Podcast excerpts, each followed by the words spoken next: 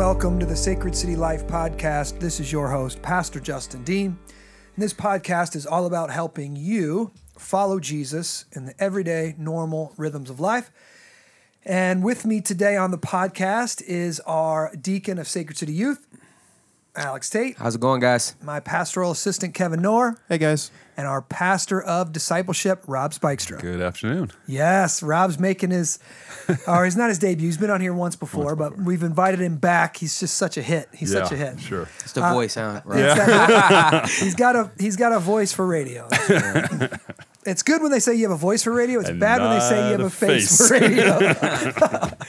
so um, we have a segment on this podcast that we call uh, Beyond the Sermon, and where we just maybe um, the sermon, you know, we couldn't cover as much as we wanted to cover, or whatever. Maybe we wanted to go deeper in the sermon.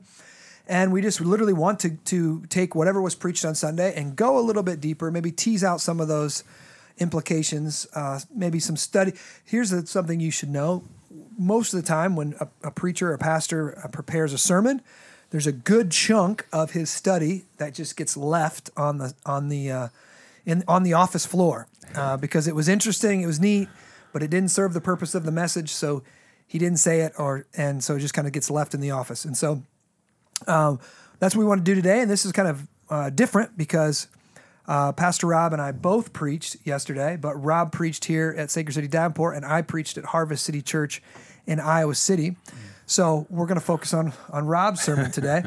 Um, and I want and now and I'll just say I have not heard it, but I have read your manuscript, so I'm I've I've read it. I'm encouraged by it. I'm stoked by it, but I didn't get to actually hear you preach it. So Yeah.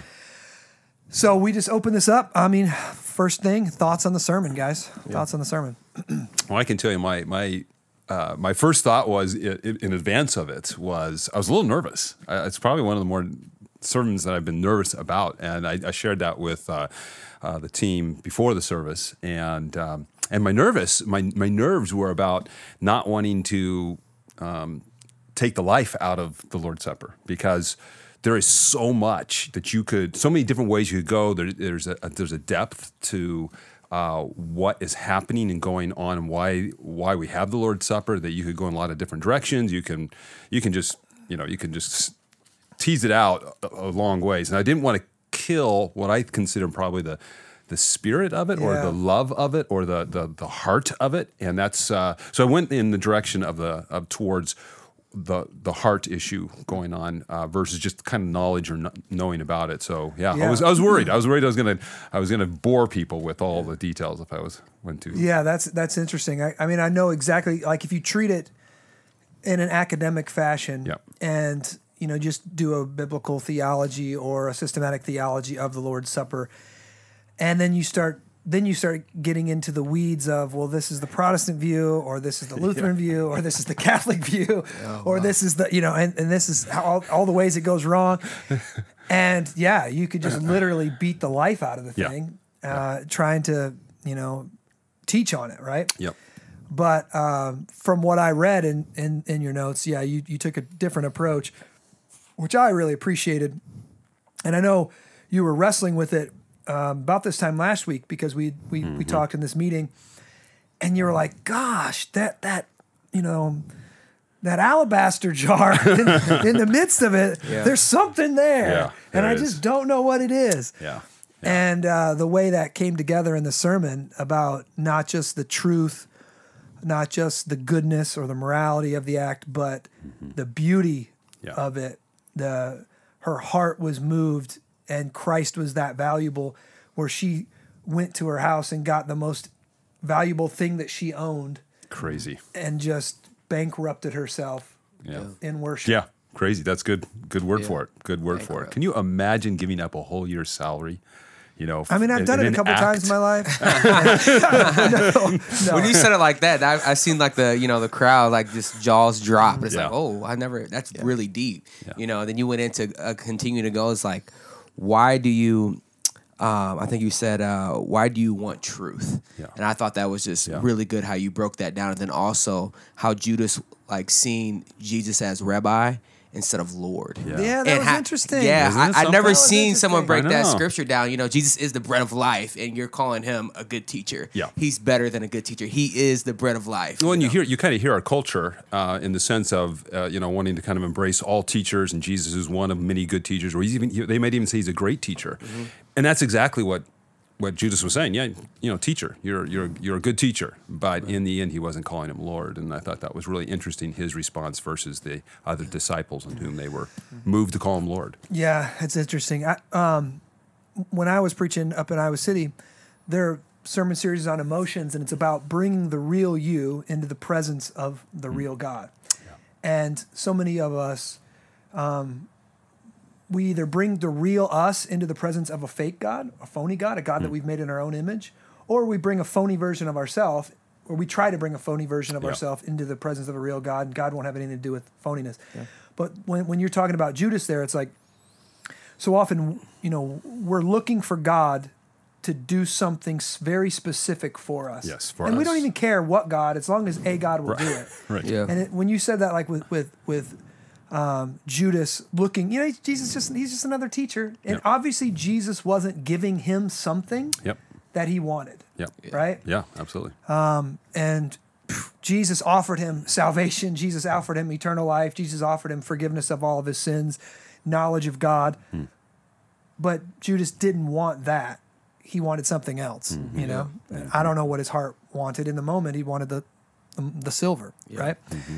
But no, I had I had never noticed that detail either. That they all is it I Lord? Is it all? Is it I Lord? Is I Lord? But then Judas is it I Rabbi? Yeah. Oh, the, the details of Scripture Yeah, just pretty blow good. me Yeah, it's pretty neat. Pretty neat to see that. Yeah, So cool. That was cool. fun. That was a lot of fun. But can you can you truly break down the uh, Village Inn meal that you had? you broke that in talking about setting up the appetite, and I thought that was really good. Oh, well, that's good. Yeah, that was an easy story to tell just purely because when you live that out, live out a, a day when we are in the Colorado Rocky Mountains and you're stuck on the side of the road getting Yeah. freezing and, and and just not eating that whole day and being, you know, really setting yourself up for it. You know, Village Inn. Who thinks of Village Inn as a place to get a good meal? Well, man, uh, you know, or a great meal. I guess if you're going to think about it, of all the great meals you've had, that was one of my top five. I still remember how wonderful that was. But it was that whole idea of just being, my appetite was so ready to eat and something hot and, and such. And I thought about that with regards to the disciples, that Jesus was really setting them up for what he was going to be providing for them. As he tells them, you're, you're, somebody here is going to betray me. And, and I, I, what I did appreciate about what the disciples did is that they it was a distrust of self because they really genuinely asked that question man they, I, they think they all thought it could be me you know they couldn't imagine it but then they you know again they had had that that experience with the uh, the woman four days earlier, and they were all agreeing with Judas. you never want to agree with Judas, but they were. They had embraced what Judas. Because the other, what I didn't point out in the, in I can't remember. I think I think it's the Gospel of John. John points out that it was actually Judas who was the one who started that whole line of hey this could have been sold for Yeah, yeah. you know and so they so they kind of they kind of ran with judas uh, at that moment. So I I think that, that that was a genuine they were genuinely wondering man is it me? Is it is it really is could it be me? And i think that's a healthy place to be in advance of the lord's supper because then the lord's supper is a place where then we can get forgiveness. We can get this gospel once again. God reminds us hey uh, here it is. Here's the gospel once again. And, you know, your sermons uh, or our sermons uh, in advance of the Lord's Supper, hopefully that is setting us all up to be convicted. And we're praying, you know, I know we're praying in advance of our sermons to be, you know, God, please bring conviction to my own heart as a pastor, as a preacher. Bring conviction to the hearts of those who are hearing it. Yeah. And then we've got the Lord's Supper as a kind of now, here's an opportunity to receive after we've, we've been convicted and asked for forgiveness. He, he reminds us again covenant renewal. You know, forgiveness is yours once again. Yeah, I'm reading um, the Screwtape letters again right now, and I'm remi- I was reminded like, first off, there's just so much good stuff in the Screwtape letters, and you every time I read it, I get you know there's ten more things I'm like, oh, I gotta remember that, I gotta remember that, and one of them is the devil tempts. He's like, we don't really care if you make the pe- person feel so guilty they lose themselves in their guilt, or if you make them feel so self assured Hmm. that they don't. Whatever way works. Mm-hmm. So, like, you can feel so guilty that you like refuse to look at Jesus for salvation because you're kind of self righteous and you want to earn your way out. Yep. Or you can be just completely so self assured that you don't feel like you're a sinner and you don't. And and the devil tempts him. He's like, ah, we don't even care which way. Yeah. Just either way to avoid Jesus Yeah. Wow. Right? Amazing. But there is this, I mean, you could say a middle road there of, is it I? Like, I know, I mean, like the true knowledge of God and the true knowledge of self go hand in hand. Mm-hmm. Calvin says in his, the beginning of his Institutes that you can't know yourself unless you know God, and you can't really know God rightly unless you kind of know a little bit about yourself. Mm-hmm. Yeah. That there's this enough awareness of myself that I don't trust myself, and I could be the one that's going to betray Jesus Yeah, yeah. right? And uh, and so that's that's a healthy. Um, what what what's the word I'm looking for? It's a healthy um, self assessment, Yeah. right? There's uh, is it me? Is it me? Which is different too because obviously Peter, you know, Jesus. One time Jesus was like, "Hey Peter, it's you," and he's like, "No way, it's me." You're gonna betray me? No, I'm not. No. not me. Yeah. Not me. And we saw how that turned out, right? Yeah. Yeah. That was the selfish. He was self assured, and no way it could be me. And the devil had tempted him towards that, and he fell on his face, and but the Lord restored him. Yeah. Yeah. Right? Yeah. It's good stuff. So again, I, I'm going back to that. Um, you know, truth is important, right? And morality and goodness is important, but so is beauty. And I feel like the how did you tease that out in your sermon? Um, I just saw it in your notes, and and I'm just thinking more like on even big picture because it's so easy to to just be kind of like utilitarian in our worship in a Yeah, sense yeah. like let's just say the right things and let's kind of do the right things and i think christians maybe evangelicals especially have probably not been really good at leaning into the, the beauty beautiful side of things Sure. you, know, you think you go to like, like a Catholic church, and the Catholic Church, they've been known for their art, they've been known for their statues, they've been known for their architecture, they've been known even for their singing, like their their their chorals Mm-hmm. and their bells and their chi- and it's not our style, but it's it's still you go in there and you go, whoa, Yeah. this is That's right. beautiful. And many times you can step into an evangelical church and it feels like you're in a hospital ward. That's what it looks like. Everything's stark white or whatever, Right. right? And no paintings on the wall because we're so afraid of idolatry, and no stained glass windows or whatever. And then really, could, sometimes it's just really poor music and poorly done music. So I found it interesting that you went the, the beauty route, which is I think appropriate for where it was. Did you tease that out in your tech in your sermon at all? Well, well, it's it's it's uh, surprised me in the passage because what what caused me to realize is is when Jesus makes his assessment of what she did. She said he said. Uh, she has done a beautiful thing to me, and I tell you, I had, I've read this. I don't know how many times. I've never paid attention that that was his assessment. that he said beautiful. That he used that word Yeah, beautiful. He didn't say good. He no, didn't say right. No, yeah, it said was It beautiful. was beautiful. So that that hit me and it surprised me. And then I, and then you you look at the you look at the how how the disciples what they said. Oh, they said this would be the right thing to do, or this would be this is true. And then he and then they said this would be the right thing. It's true that we have the poor. It's Mm-hmm. true that we could have sold this for a lot, and we could have. And a good thing we could have done is we could have given this over. But they, of course, didn't say anything else beyond that. And Jesus' assessment from what they said versus what she had done, he said, "Oh, leave her, leave her alone. Why are you troubling her? Leave her alone. She has done a beautiful thing. And what she had done is, is that she had, she, she had really um, uh, worked out of her heart. And and I, you know, it's a generalization, but I think it's a good generalization. that truth is um, is really the language of the head, and goodness is the language of the hands, mm-hmm. but beauty is really the language of the heart, mm-hmm. meaning it it's something that gets to at our affections. Yeah. And so that's where she was at with Jesus. She you you don't do what she did without a deep love for him. Mm-hmm. And so that's kind of how I was trying to work that out in the sense that the disciples were, you know, yeah, true and good, but it didn't seem that they really understood a love for Jesus, had an affection for Jesus that um, that kind of came together. And and I think it's it's not to say uh, uh, you get to beauty you get to beauty by doing true things or learning truth and knowing truth. You get to beauty also by doing good. But ultimately, if we only get into those two places, you're at a, you're only at a self righteous moment.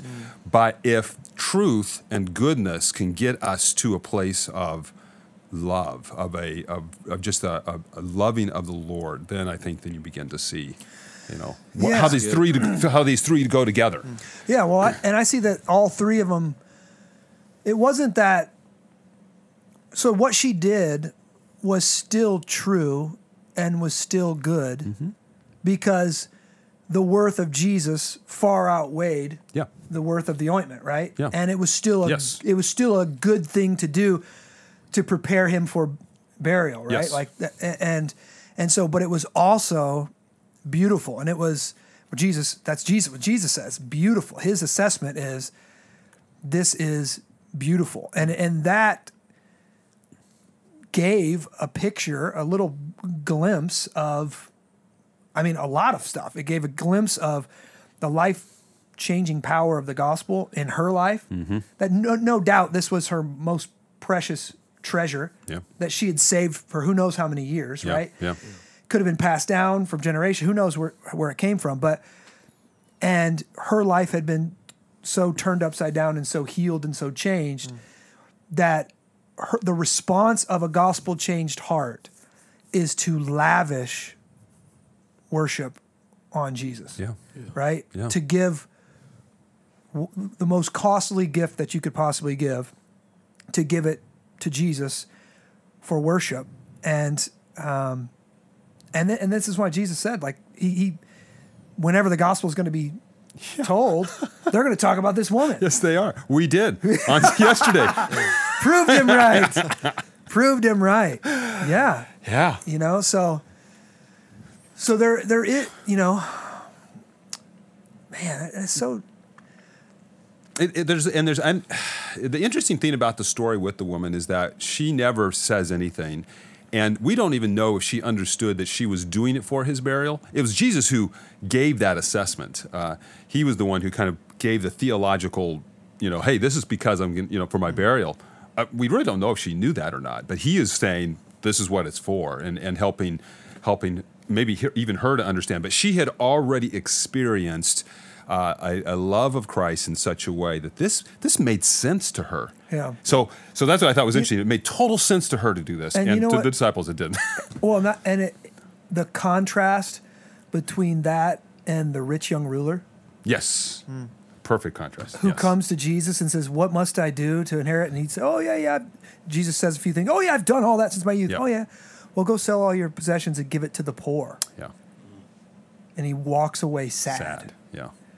And this woman didn't have to be told that. Nope. That was the nat- that was the supernatural response of her heart from experiencing the presence of Jesus or the healing of Jesus or the gospel or whatever it was that she didn't have to be told to do it. Mm-hmm. God had written it on her heart and she displayed really kind of displayed the gospel Yeah.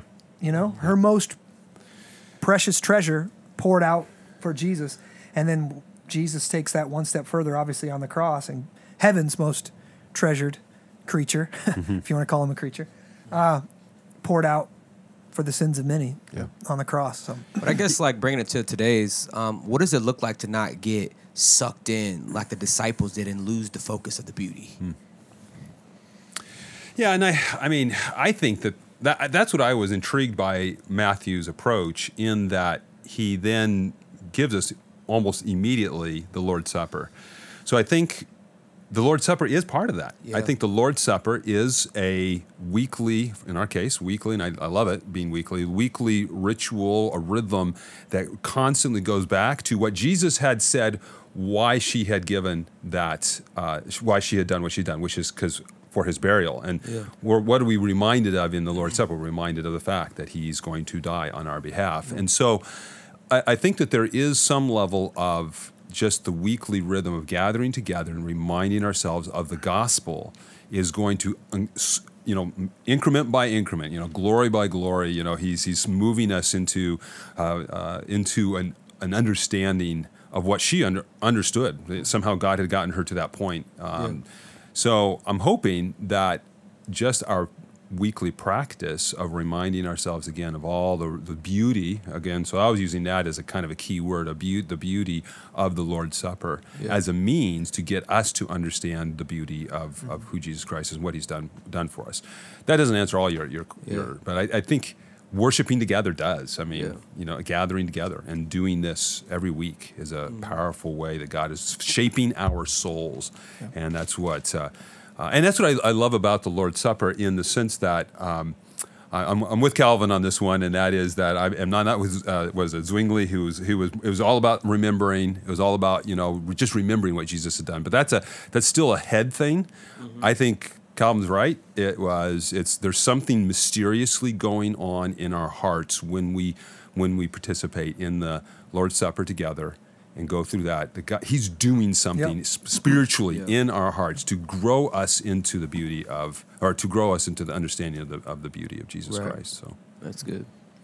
I think you said like the Lord's Supper feeds our souls, which is good Yeah. because the the culture we live in right now is like we have the we have the knowledge piece down, we have the works down, but Yeah. the beauty of the heart piece is where a lot of a lot of us lack, Mm-hmm. and um, we even seen that in disciples from the text that you um ta like took from, which I think is just good how Yeah. you just broke that down. yeah, yeah. Any word for the person? Um, they're rooted in the truth. They're rooted in the goodness, and they just they recognize that they struggle with the beauty. Um, any word to them for changing their affect? I mean, obviously they can't change their affections, but how to work to reorient their heart towards that beauty. Yeah, I, I think that part of just the very thing that you said is if there is a recognition of that reality, that that's, I mean, he put he put the disciples in a place that, that they have sinned, you know, in, in regard to their response to what this woman had done. Um, I think that that's the first step. The first step is recognizing that, yeah, I've got a lot of theological knowledge, and I might even be one of these people who then goes out and does a lot of good works. You know, has, you know, doing a lot of different volunteer volunteer things. But, um, but if it's not done for the for the love for for just a deep love for who God is, and then those who are made in His image, you know that's that's a sin. I Yeah. mean, it, it's it's in, but it, and it's the beauty of it is that it's not um, beauty. Uh, it's not it's not dependent upon them to to achieve this. It's it's it's now saying it's, it's getting on our knees and saying, God, I, I recognize I really am short in this area. Please forgive me. Give me what I need. Change me you know, and he becomes, you know, kind of like what we say, the hero of our story when he begins to change our heart to to love him and to, to love others as we as we should. So Yeah. yeah, that's at least a place to start. Yeah, I think it's good. Um, also, if they're more, in, you know, intellectual, if they're more in, into their head, you could just, you know, ask what does move their heart, hmm. like what what else, you know, something else, like hmm. we just talked about with Judas. Something was moving Judas's heart. Hmm. Right. From our recon- from our survey of scripture, it seems like it was money, or it could have been comfort, or could who knows what it was, but it was something other than Jesus, and so somebody is always the hero of the story. Right. They're, you're going to be led by beauty. You're going to be led by your affections in some way. You just got to you got to got to trace that back and say, okay, what what's actually leading me? What is what is who is my hero? What do I find beautiful? And if it's not, if Jesus isn't chief, then you then Right. you're going to be able to look in your heart and say, okay, oops, I got some, I've got some repenting to do. Yeah. Yeah. I've got some repenting to do. That's good. Yeah, that is good. I, I appreciate the fact what you just said there. That we, it's not that they don't have an affection for something. Um, they do. They have something that is that's beautiful to them. It's probably not God. Yeah. yeah. so and it, it can be our own reason. It can be learning. It could be the Yeah. approval of people. It could it could be a million different things. Mm-hmm. Yeah. And when mm. we step in, that's what I said earlier. Is like we can make a God in our own fashion, after our own image. So I've, somebody said like mm. God made us in His image, and then we've returned the favor and tried to make Him into our image.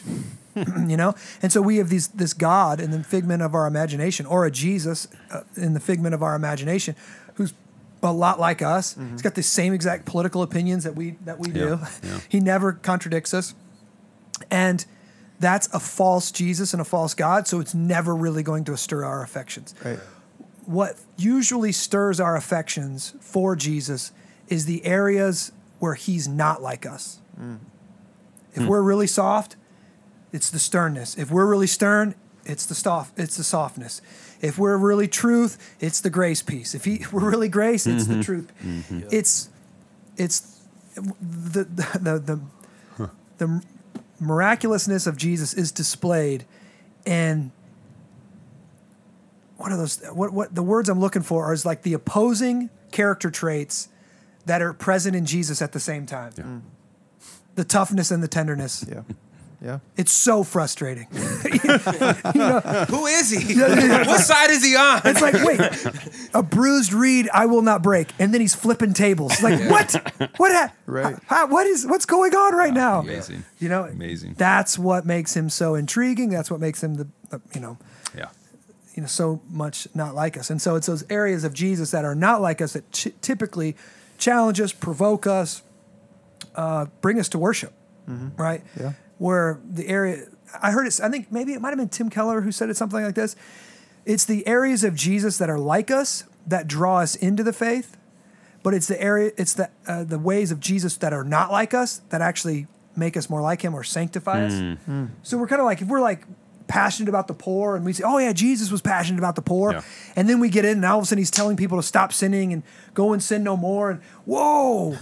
I thought he was about the poor. I didn't realize he was this moral, this Yeah. you know moral right winger or something, Pure, this Puritan. Or if we're more about truth, we, we we hear truth banging preachers and we get brought in by the truthfulness of Jesus, and then we see the way he treats the prostitute and the way he treats Yeah. the poor. Mm-hmm. Yeah. Yeah. And that's good. usually what causes us to, you know, again, I think it's seeing the whole Jesus, seeing the beautiful aspects of Jesus and being changed.